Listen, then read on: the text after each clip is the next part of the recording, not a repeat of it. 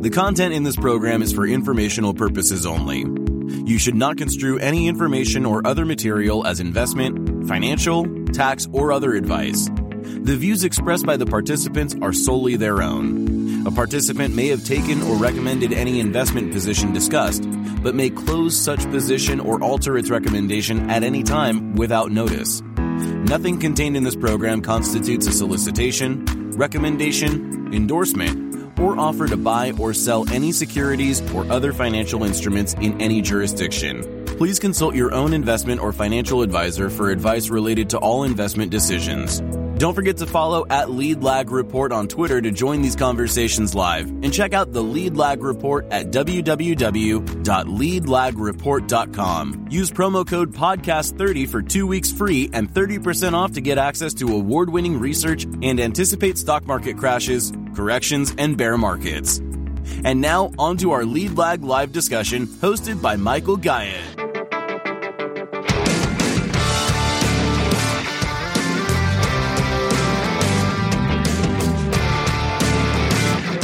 I'm excited for this conversation. I think this will be a lot of good back and forth between two of us here, just being in the industry as veterans and our own rights here. This will be available as a podcast on all your favorite platforms under that Lead Lag Live banner. And with all that said, my name is Michael Guyett, publisher of the Lead Lag Report. Joining me for the hour is Tom Hearden. Tom, I, I like your cover photo on Twitter. I feel like that's your that's for the FinTwit greats. But for those who are not familiar with your background, introduce yourself. Who are you? How'd you get involved in markets? What have you done in your career? And what are you doing today? Sure. I am the senior trader at Skylands Capital. And before we start, I just have to, a couple disclaimers. Obviously, I speak only on behalf of myself and not Skylands Capital. Nothing should be construed as financial advice. And I can't recommend, uh, long or short, any individual names for compliance reasons. All that being said, I've been in this game since nineteen eighty-six when I went down to the Florida, the what was then the New York Futures Exchange for my first day, counting deltas for O'Connor and Associates. Ever since, I've been, you know, in an institutional trader up on buy-side desks and running some sell-side desks as well. And I also ran a direct access business for about five years from the Florida Exchange, New York Stock Exchange for a while. So I've I've sort of been on all touches of the institutional equity and derivatives trading markets for almost uh, thirty-five years, I guess. It's been at least that now. So explain, explain for the audience what exactly an institutional trader is. I think most people, when they hear trader, they think, you know, what you see on FinTwit. Sure. So, I mean, it's really a, there's two sides of the trade, right? There's a sell side and a buy side. I've spent most of my career in the latter as a buy side trader. And so you work on behalf of either a large mutual fund complex, an investment manager, a hedge fund, and you are tasked with buying and selling relatively large amounts of stock in the marketplace. So you're you're you know you're pretty versed in handling seven figures of any name in and out of markets, and and and the same with the sell side. You're really helping facilitate that trade. You may be using capital. You may be helping find access to different, these days, pools of dark pools or different uh, algo twitches. But, you know, it's really the same game on both sides of the coin. So the, the main idea there is that obviously you're focusing much more on kind of the execution side of things, which presumably means that you're not necessarily right. paying too much attention to macro, but macro and news can impact bid-ask spreads and things like that. So talk about, for the audience, what kind of considerations go into what makes for sort of a, a good execution on a trade? Well, I mean, these days, everything is completely measured and analyzed. That industry has really grown in the last twenty years, where not only can we tell ahead of time what the expected cost of trading should be, but then it gets measured all the way along the we- a line and a number of factors. And so you can really be informed on what good trading and bad trading looks like, because we do such a good job measuring it. And that includes the risk factors. What kind of volatility is in the market? What kind of volatility is in stock? What kind of percentage of the volume are you being asked to be? And, you know, for anybody that hasn't done it, when you're in a market and you're asked to be twenty-five or thirty percent of volume in something that's in motion, that that's a that can be a wild ride. You're always informed by a market view when you walk in each day, right? And any trader who says otherwise would, you know, wouldn't be very good, because th- this is all about applying levers at certain times and certain moments within the day or within the week or within the month as to, you know, when to be more aggressive in trading and, and when to sit back and when do you think the market will come your way versus go away from you. And I think one of the hardest things to do is to learn to be aggressive really at the beginning of orders and not, you know, get caught watching. That's probably the biggest mistake I've seen kids who come into the business over the years is take a view at the beginning and get behind on a large execution because then you're playing catch up and it, it's really difficult. And, and people do try to gate, right? I mean, or algos, I should say, try to gate it at that right. point. Right. It, you you definitely have to manage how your footprint. And if if you've been doing it for a while, you get a sense really in a hurry if somewhere, somehow in the market, you're being sniffed. And it, you know, there's a lot of different ways that can happen.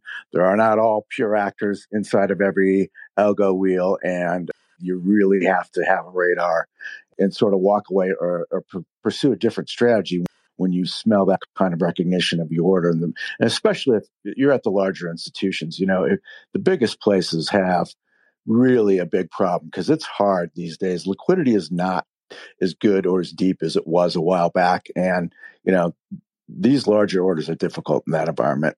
Why is it? Why do you say that? Why is that? It's just because there's, there's fewer market makers, fewer players in the in the field? Yeah, I think there's definitely liquidity has gone down. If we kind of look at the measures of like, say, the most basic type measures, depth of the S and P order book and breadth.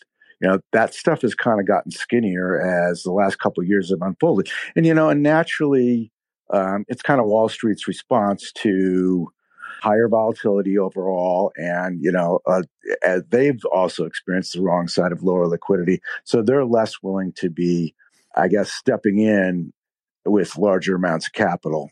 At, at present, I don't really use much capital as once was the norm. And, you know, the business all kind of It all kind of hinged way back into the nineties when Fidelity started to compensate their buy-side desk based on sort of how they did against the, the volume-weighted average price, or as traders refer to it as the V WAP. And so basically the sell side was forced to print the Fidelity contra at the V WAP or better every single day to make them look good in the market and therefore, you know, earn their review and their performance bonus and all that stuff. So that kind of changed the landscape for good in terms of how do you measure the buy side and how are they doing and what the street was willing to do then when Fidelity was the nine hundred pound gorilla in the room and there wasn't as much competition among large hedge funds and strat funds and all this other business that has flown into the into the arena since has really kind of diluted what how uh, probably those largest institutions, what are called the vanilla long-only type institutions, are treated today versus how they were then. And part of that also obviously is sort of the relates to the growth of algorithmic trading and sort of yes. rules-based ways of thinking yes. about things. Yeah. Let's talk about sort of the evolution of algorithmic trading from an institutional standpoint and sure. how market dynamics have changed maybe since, you know, the mid-eighties. Sure. So, I, you know, I'm old enough, I'm sorry to say this, to be around when the first buy-side tool was ever invented, and that was back in the day. Instinet had a huge market share, and they invented a key called the I-only key, where the buy-side trader could enter a market into the marketplace and, in essence, become his or her own, own broker. And ever since then, I've said, you know, who's my favorite broker? Why, that's me. So the ability for the buy-side to actually become their own agent and take control of orders and, and really operate that order entirely without sort of sell-side input only began to happen in the late nineties. It gathered steam into the two thousands, and now it's really how most of the business is conducted. And so as a part of that, the buy side has gotten a lot more facile at analyzing which tools, which tools work, which tools leave footprints, which tools expose orders where they shouldn't be. And so that whole dynamic and ability to measure and ability to quantify the tool and choose the tool correctly has exponentially grown. And is it fair to say that the, the sort of criticisms by, you know, so let's call the retail audience against yeah. institutions, right, that, that it really is an uneven playing field, or is this more kind of, you know, machines fighting machines, so to speak? Well, it's definitely not an even playing field per se, although I don't, I'm not of the view that uh, like if you really dug into retail executions, they're better than they've ever been, right? You're getting filled in at or inside the best bidder offer on every single in- execution. There's a lot more choices to find that liquidity inside what is now a penny-wide spread. So decimalization has definitely, in my opinion, been a great benefit to retail over the as time has progressed. And do retail orders get sold as payment for order flow? Yeah, that's part of the business right now. But overall quality of executions, I think, are as good of, as they've ever been for retail. All right, so you said you're never necessarily going to walk into a trade without having some right. kind of view in the background, right? So let's talk right. about you know a year-end view on markets. We only got a couple of weeks left. I, right. I'm of the mindset that you never know. There could still be fireworks like twenty eighteen. Right. But talk about sort of how you view the year from a from a kind of somebody who's, who's doing the trading side uh, on the institutional side. So, you know, for instance, today we walk in and it's Monday morning, and what looks different? Well, not a lot, because you walk in and the S and P futures are up eight or ten or something. Not much going on. Crypto, all that kind of stuff is pretty flat. Not a lot of stocks in motion, a couple of buyouts, but, you know, buyouts at lower levels for, for stocks that were much higher a year and a half ago. But the one thing that jumped out is all of a sudden you have a V I X printing seven or eight percent higher with that backdrop, right? So the market's getting a little nervous ahead of the C P I print and the Fed this week. Again, I guess that's natural. If we look at the course of this year, the thing that really stands out for me, there's really kind of three defining characteristics. One has been to fade this giant downtrend line in the S and P five hundred every time we kind of touch that line. Lately, that's coincided with the S and P two hundred uh, two hundred day moving average as well. And sort of the third leg of the stool when that's been happening is that you get a V I X sub twenty print going on. And all that's kind of made the end of these short-term bull runs come into focus pretty quickly.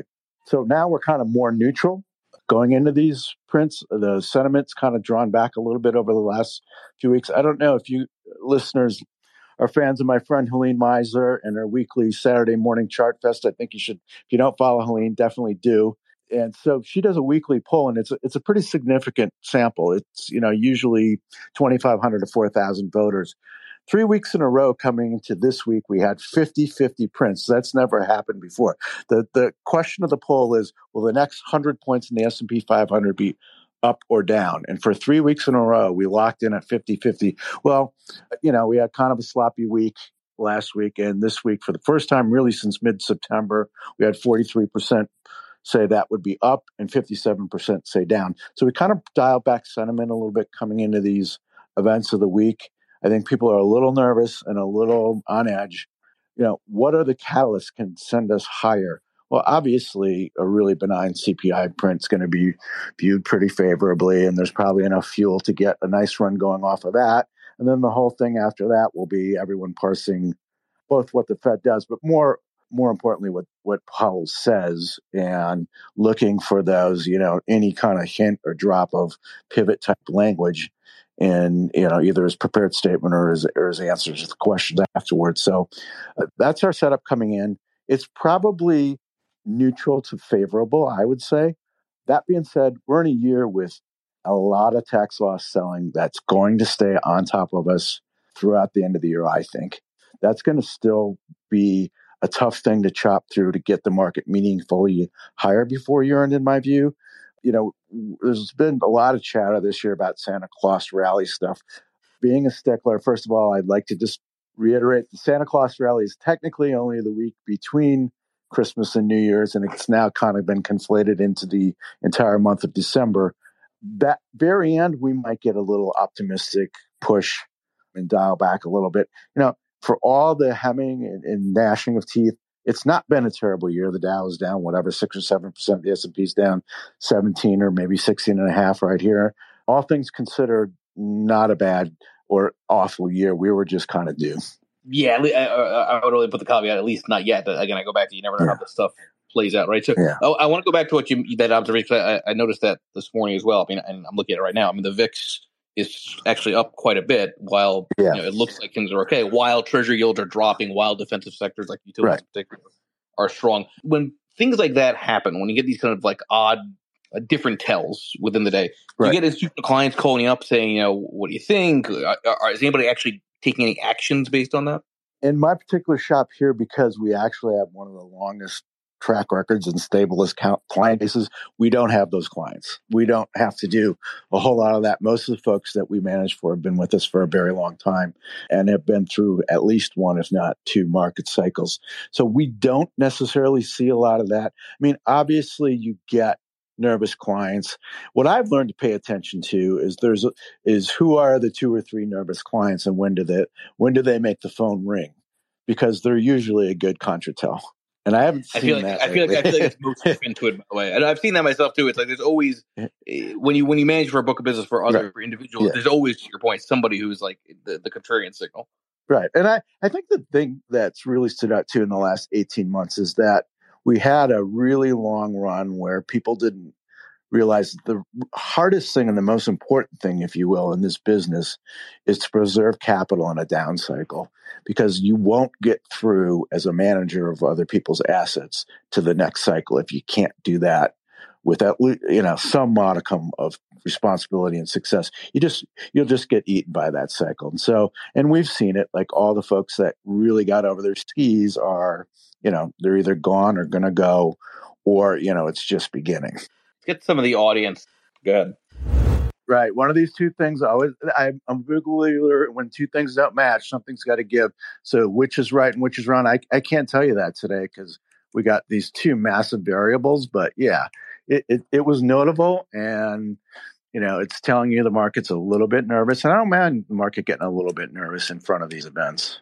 I, I want to play a little bit more on the tax loss selling discussion yeah. for a bit here, because, you know, what's what's unusual is, is that the, the, there could be a lot of tax loss selling beyond even just stocks, right? Obviously, and I'm talking about bonds right. and that. Right. right. So, so, right. so let's talk about the mechanics for a moment of what why is that is it that tax loss selling uh, is important as maybe a tell on future direction? I mean, the the good money managers pay extremely close attention to that part of the portfolio management function. And, you know, for better or for worse, I'm happy to work for a man who's really, really good at managing the taxable portion for, for our taxable clients. And that every possible year we do everything we can to give that client the lowest possible tax bill. And that means really staying on top of those lots all year long and managing them really actively. You know, today the largest order I'm I'm involved with is involved with a situation that that would apply here. So it's just part of really being a responsible caretaker of clients' capital, is that this is a way to lower the tax bill and ultimately deliver the larger total return to your client. It's that simple. But but, but you don't really see that with individual bonds, right? I got to assume, because yeah, um, yeah, I you know I haven't seen or been as familiar with people managing the bond. You know, it's been such an easy ride for bonds for so long that this is the, that first year really where we were posting these big negative numbers, and that could be an active part of people doing some tax loss selling. You raised a good point, and I hadn't really even thought about that aspect until you raised it. Yeah, I don't know. It's just it's just because it's like if, if there were ever a year to consider doing tax loss harvesting in the bond right. market, this would be yeah. this would be it. Yeah.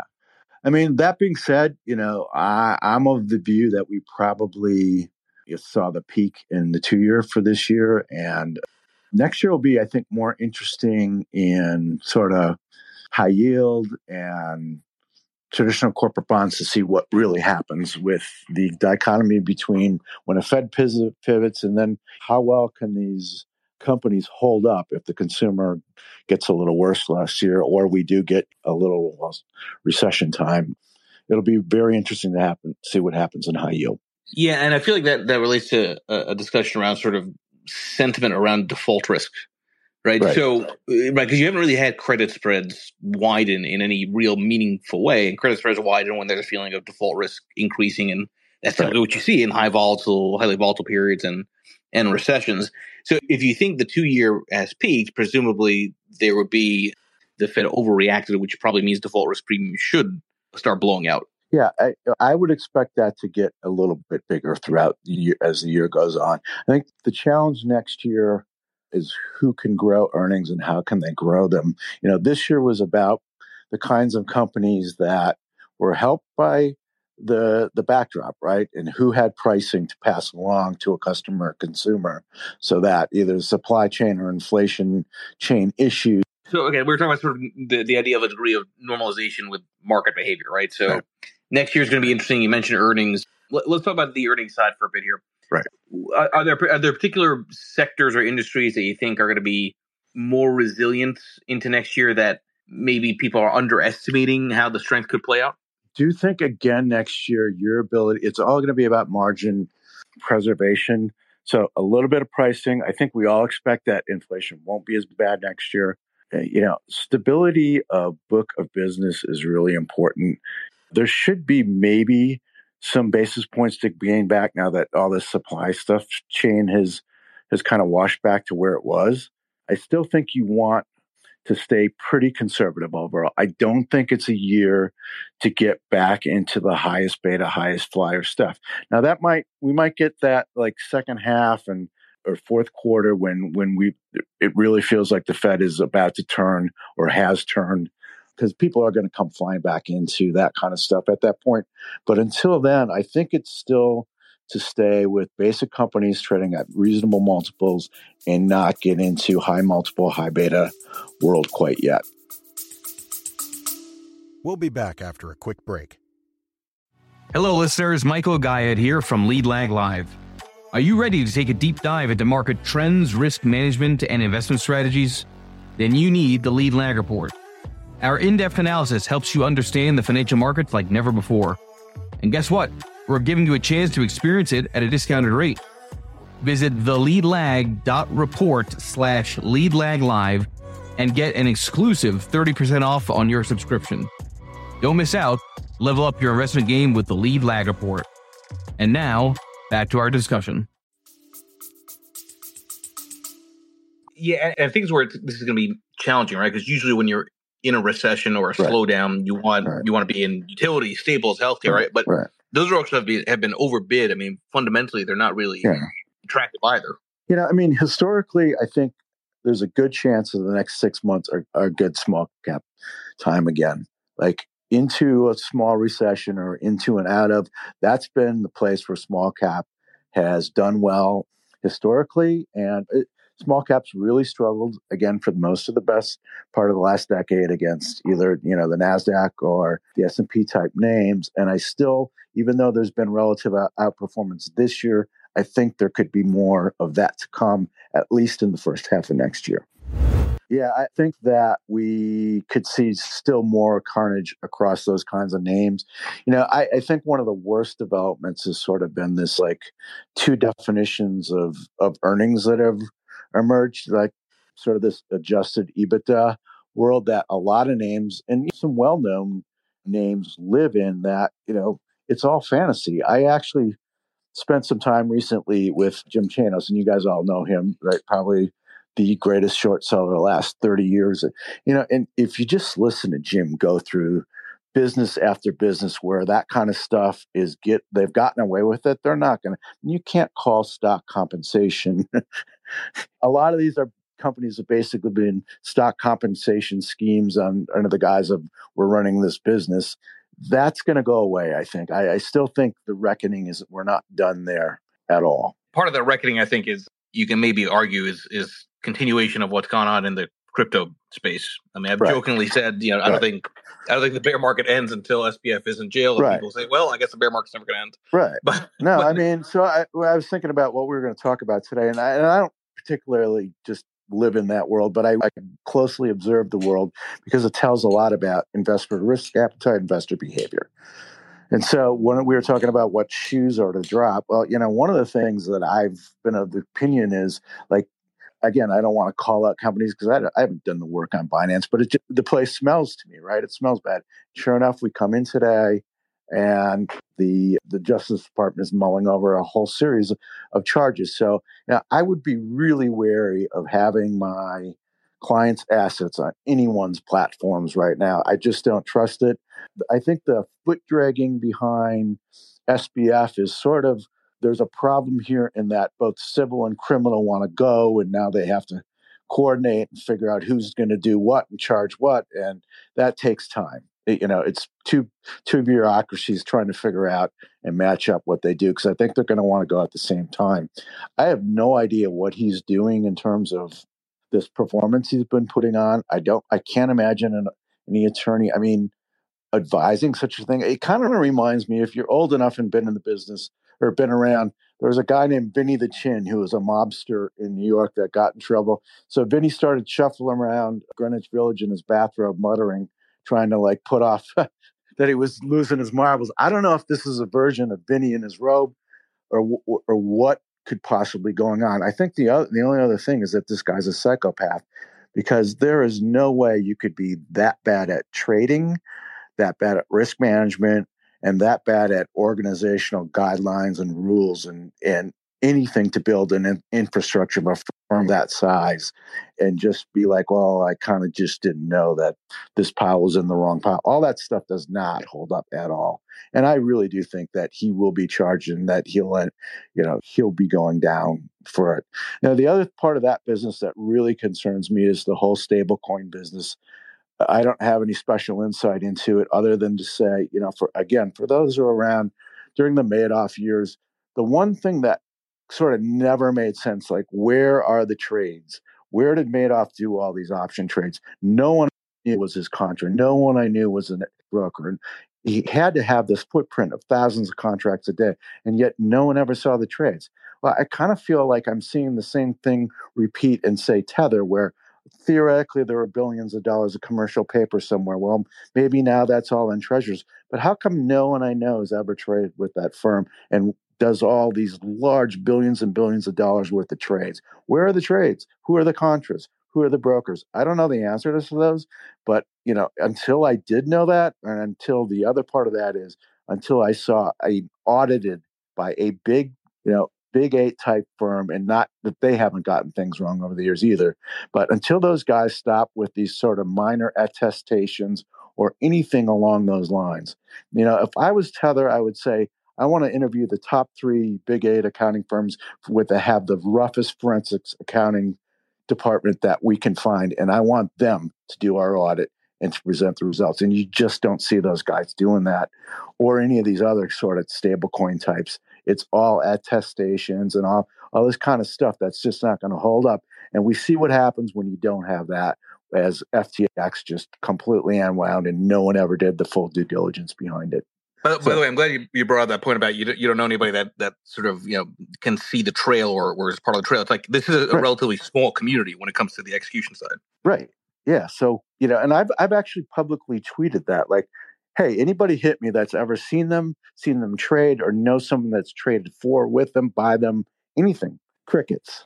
I just don't have high level of confidence that I would want my name on my client's assets in any of those things, and especially for, you know, marginal differences in yield. And if it's not a marginal difference in yield, then that to me is another big red flag, because there's no free lunches in the business. They might tell you there are, but there are not. And if something doesn't look right, it isn't right.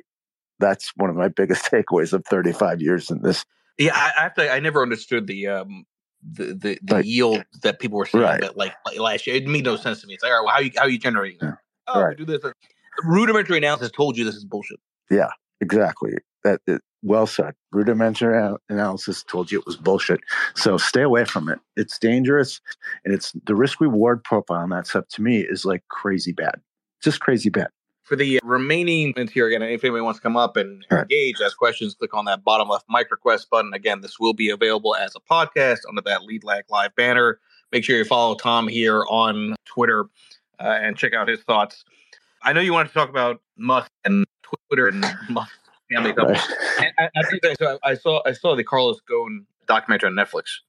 And it was, I didn't know the story of Carlos Ghosn at all, but, you know, it was fascinating the way he kind of split his time in, across two continents, two different car companies, and, you know, then people were gunning from him, for him. Yeah. I want to hear your thoughts on, on Musk, Twitter, and Tesla, because obviously Tesla stock is acting pretty negatively right. the last several right. months here.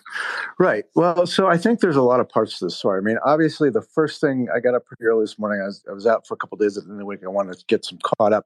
And the first thing that showed up in my feed was Musk at a Chappelle show. And now it's now it's kind of gone wild since then. But, you know, getting booed in San Francisco at a Chappelle show. Like that is the ultimate, the emperor has no clothes moment. Like that should be his people, his kind of audience, sort of this belief set that he's starting to be pretty vocal about. And yet he was booed relentlessly last night. So that's just such a tell. And, you know, the stock has already been being booed. You know, we're all paying attention. We see where it is. And, and I can't really comment a lot about the, the stock itself, but I think it just raises all the concerns that are amplified in the marketplace today. One is, what is this man's attention and where is it going? Look, he's he's obviously got incredible intelligence and ability to do a lot of things, but at some point you run out of you just run out of bandwidth no matter who you are. And if you're running five companies, none of them end up being run well at that point is my would be my view. If you look at the last couple of roadshow type events, they're just not working for him like they used to. Like, like the semi-launch was a dud. The Neuralink, whatever demo, whatever that was, was a dud. And, you know, not only that, but, you know, people are starting to dig in harder each time to these kind of dog and pony shows and say, well, you know, actually, you know, if you watch a YouTube about the, what the semi really can and can't do, it's pretty interesting.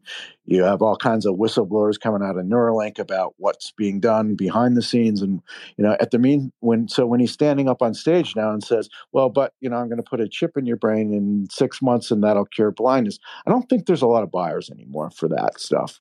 And not only that, so he's kind of, he's in a big regulatory box, and, you know, Fort Elon has got people attacking uh, regulatory people on all sides. On the Twitter side, he's gone. There's no doubt that the F T C is watching him dismantle all parts of the agreement that they just made, you know, six months ago with Twitter about how to manage health and wellness and safety stuff behind the scenes. So he's already in probably in violation of those consent degrees. We, we none of us know what Gary Gensler or his predecessor has been thinking at the S E C, but he's openly in defiance of his his Twitter four twenty settlement on a daily basis, and is under oath saying, "I'm not following any of that stuff." And then on the car side, you know, obviously, well documented issues with F S D, phantom braking, crashes, fires, all that stuff, and a number of regulatory agencies there that, for whatever reason, haven't hit him hard yet. So I, I expect shoes to drop on him on one, if not several of those areas in the coming six months or a year. I can't explain what the S E C has been doing or why. Some think it's because Gensler wanted Yellen's job. Well, that's not happening now. And I think maybe finally that stuff's coming to fruition, and or, you know, whatever he was thinking behind the, the pool, poll last year, should I sell stock? And his brother selling stock right before that, you know, I think that's been documented that that's also under investigation. So he's got a lot of possible places where he gets in trouble on the regulatory side. The market acts like he's off, eye off the ball in Tesla. And I don't know how he can, can have an eye on the ball. He spent the last month in Oakland, you know, tweeting and cutting people at Twitter. So the market's not getting fooled as much as it once was, is my view. Yes, I feel like if Trump never were on Twitter, then whatever Musk would tweet out now would probably impact markets. I mean, it's kind of like at the beginning of the administration, right? right? Whenever we tweet something, markets will run up right. or go down hard. And now people are just numb to it. So with a big platform like Twitter, you know, Musk says something that's outlandish or right. not politically correct or something that might have foreign politicians, and right. nobody seems to care now. He says a lot of, I mean, I guess if, you know, he's a unique individual and he always has been. And, but if we kind of step back and said, okay, name another corporate executive in the whole world who comes close to doing this stuff on a daily basis. You can't, right? And so now it's starting to impact the stock, clearly. It's impacting sort of his Tesla fanboy community. Some of those guys are getting pretty restless, it's clear, right now, um, looking for buybacks or whatever stuff that they're kind of starting to clamor for. And it's, you know, it kind of all flows back to this sort of governance side of Tesla, where what board can you think of that would let a C E O kind of go free at this level and spend their time and talents and words in a way that he is without checking the C E O? I can't think of one. So it's kind of also goes to like this governance issue where you have a board that's basically perceived as non-existent or weak or well-paid to be quiet. Whatever your view is of their board, they're clearly not representing who they should be, which is the shareholder, and talking to a C E O about behavior that no other C E O in the world would even attempt. We'll be back after a quick break. Foodies unite with How You Dish. It's social media with a secret sauce. Food, the world's first network for food enthusiasts. How You Dish connects foodies across the world. Share kitchen tips and recipe hacks. Discover hidden gem food joints and street food. Find foodies like you. Connect, chat, and organize meetups. How You Dish makes it simple to connect through food anywhere in the world. So, how do you dish? Download How You Dish on the Apple App Store now. But to your point, you still have the fanboys, you know, hardcore fans, right? No matter what, they're going to support right. everything he does. Right. Listen, I mean, you always have that person that everybody kind of gravitates towards. I mean, I've right. always had the mindset that, you know, the media in particular needed somebody to kind of replace right. the aura of Steve Jobs, right? When Steve right. Jobs passed. And I think Musk was, you can argue, to an extent, a part of that. I guess the question is, you know, can can regulators, they've obviously got, got them in their sights. I mean... The regulators well, are not even able to respond properly or quick enough by any means when it comes to S B F. How are they going to do it with Musk? Well, first of all, they've been sniffing around him for a lot longer. So th- that stuff's much deeper etched into um, investigations and, and whatever across the board. His, I think his biggest risk is that he gets slapped with, you know, director and officer ban. I think that's the most immediate and biggest risk, because that would be the next logical step on the S E C side of things if if they do, in fact, act. You know, the other thing is, so you're, you know, I saw in the last twenty-four hours a couple different people just leave Twitter, that they're, you know, it's gotten to the point where you're starting to drive away. And it's not all like bleeding heart liberal types. It's just content creators that don't want to see the platform evolve into what it hasn't been.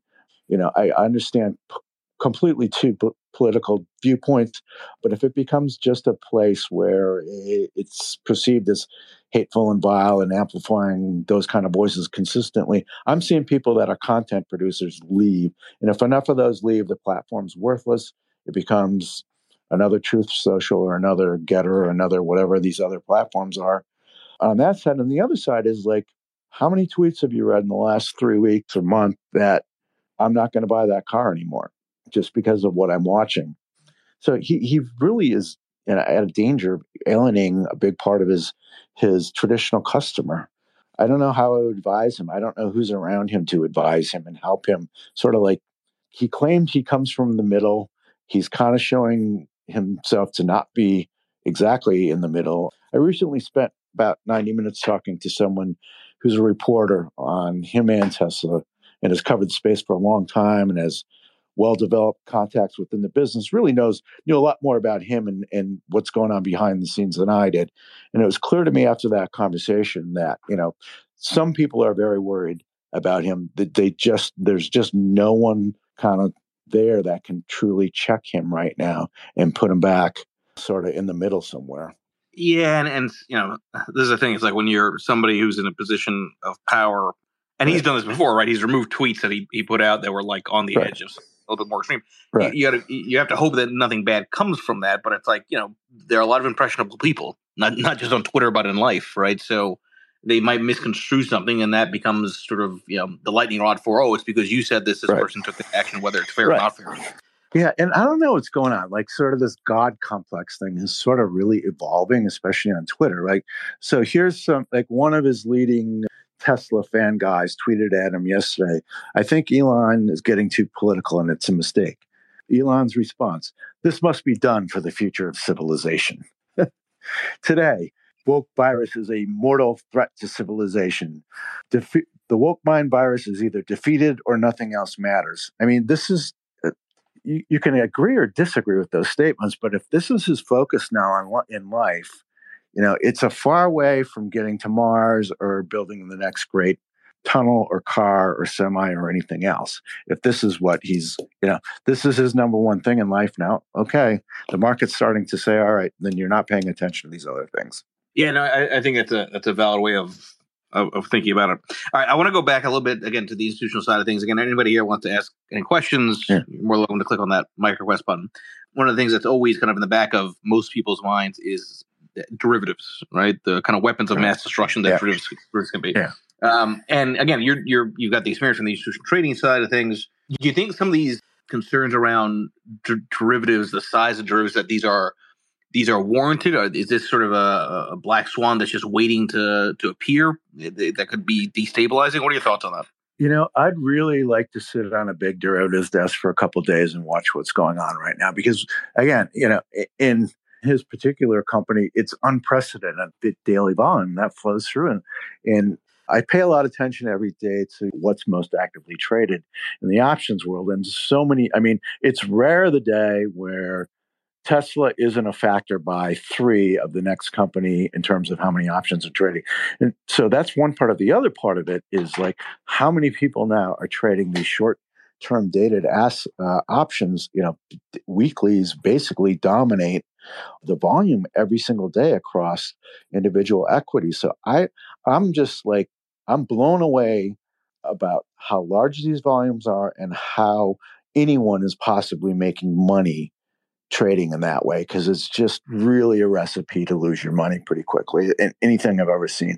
And I don't know. I, I don't know if there's big hedge funds now that have developed strategies and they're implementing them. And so they're behind this volume because it almost seems too large for the retail investor, despite, you know, the, the new interest and the new platforms and the Robinsons of the world. These are a million calls a day are going through Tesla. Where, how, where's that coming from? I'm not sure. I'd love to know the answer if anyone has thoughts. Yeah, it's interesting because you mentioned before sort of, you know, the, the decimalization ended up being good for retail, but of course that destroyed margins, right? So that right, you end up right. having more more creative ways to bring people to the poker table, right? Mm-hmm. Uh, so, so uh, and I'm, I am blown away by the zero D T E type options activity that's going on. And I'm with you. It just seems odd to think that's pure retail. Do, do you think that creates another kind of odd dynamic in markets where, you know, arguably derivatives are, derivatives are not supposed to drive the underlying asset, but uh, I've made this point before. I think more and more the underlying right. asset is being driven by the derivations of it, by the derivatives of it. Yeah, it's definitely a tail and dog story that's changed a lot in, in the last three years. And I, you know, I'm not close enough to the bigger derivative flow these days to have a real sense of who or what is driving that. But it's a new dynamic. It's definitely affecting stock prices. You definitely need to be aware when you're in a name what's going on in the derivative book underneath it in a given day. And it, it, it happens a lot too. Like I'll have a, a portfolio manager say, hey, what's going on in X Y Z today? What do you, why do you think that's up five percent? Uh, and I'll, there's nothing on the tape. And then I'll go and I'll say, okay, well, there's a twenty thousand option print for, you know, a call expiring in two weeks. And that's it. It's a thin name. The, the broker had to get those deltas back in, and that's what moved the name. And it's really kind of, again, the tail wagging the dog, but that, it, it doesn't really matter. It's It can drive cro- co- uh, prices of stocks, and it is, in fact, many days. Maybe the most important factor is what's going on in the derivative book in any given name. Yeah, absolutely. It's already happening. It's one of the reasons why Robinhood and Coinbase are struggling right now. The margins are are really big in crypto, especially, right, for these brokers, for Coinbase. It's another thing that um, Chanos pointed out to me is how much these guys are being clipped on a round trip, you know, in and out basic crypto trade. It's it's like eight to ten percent. It's a lot. And again, you just, the math doesn't work. The more you trade, the, you're not going to be that good, and you're just paying too much in, in the, uh, for the transaction. So yeah, I expect all that. It's the same cycle we've seen before. Unfortunately, I've never believed this time is different. It's not going to be different. I think we're, you know, in two thousand one, like we were post two thousand right now. And so two, three, and four were not that great for the retail guy. And then they all went away for six years.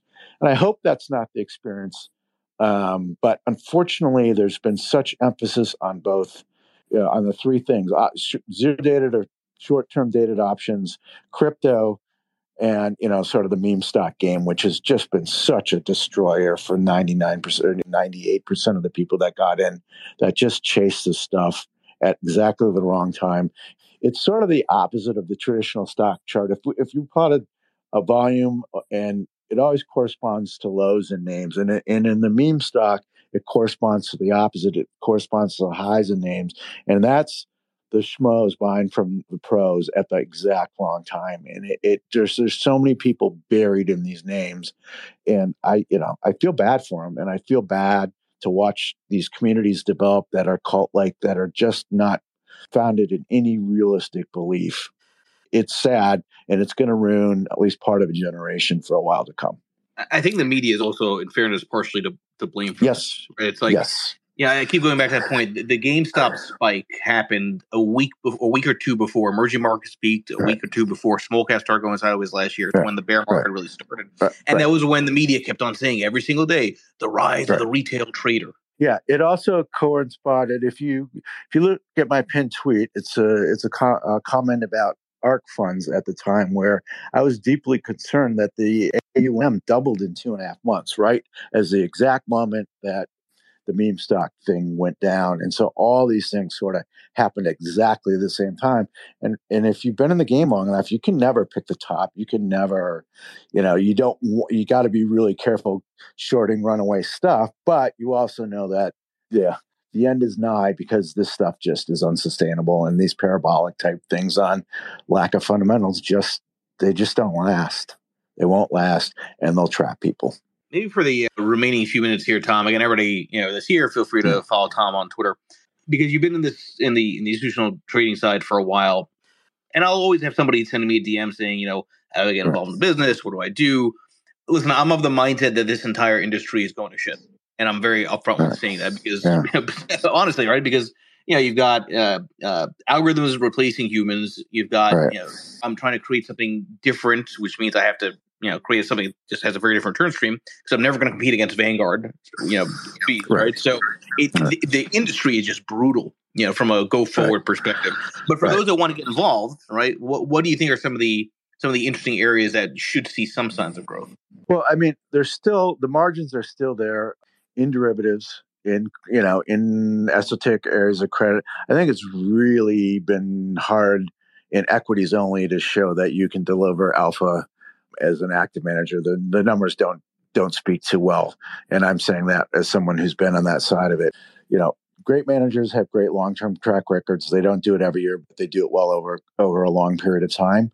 And the most important qualities are A, intellectual curiosity, and B, work ethic. And you know, I've always been a believer, if you if you give me a kid with those two aspects, they're hungry, they want to learn, and they want to work hard, you'll find a way to add value, and you find a way to do well in our business. You just, you will succeed over time. It's hard to get in the door, but if you get in the door and start to demonstrate those two things every day, you're, you're going to do really well. Yeah, you need to be, you definitely need to have that mindset, especially with a shrinking pie, I think is kind of the point, right? It's, it's. Yeah, no, I mean, and you know, look, if you've been in long enough, there were guys in the business who did really well. And you know what they're great at? Taking someone to a baseball game or whatever, right? Those days are all over. You know, you look at, say, equity salesmen, they're, you know, they're basically concierges right now. They they shuttle management around to meetings and to conferences. You know, they're not calling up in the morning, sort of the morning, that whole morning call thing that I grew up with in the business is over. I might get a call a day or a call every few days. That part of the business, people have realized they just can't deliver anything of value on a daily basis. And I think it's harder for Wall Street research to deliver anything of value that, you know, people want to highly pay for. It's just gotten too homogenized, too risk averse in a way. And, you know, it's sort of managing corporate relationships and exposure to those relationships. And that's more about that than what's your analysis behind, you know, your rating or your price target. Yeah, and I think I think that's spot on. Again, everybody, this will be an edited podcast under that Lead Lag Live banner. And I thank everybody for joining. Thank you, Tom, for joining us uh, for the hour, and everybody enjoy the rest of your day. The content in this program is for informational purposes only. You should not construe any information or other material as investment, financial, tax, or other advice. The views expressed by the participants are solely their own. A participant may have taken or recommended any investment position discussed, but may close such position or alter its recommendation at any time without notice. Nothing contained in this program constitutes a solicitation, recommendation, endorsement, or offer to buy or sell any securities or other financial instruments in any jurisdiction. Please consult your own investment or financial advisor for advice related to all investment decisions. Don't forget to follow at Lead Lag Report on X, Instagram, Threads, and YouTube, and check out the Lead Lag Report at w w w dot lead lag report dot com. Use promo code podcast thirty for two weeks free and thirty percent off to get access to award-winning research and anticipate stock market crashes, corrections, and bear markets.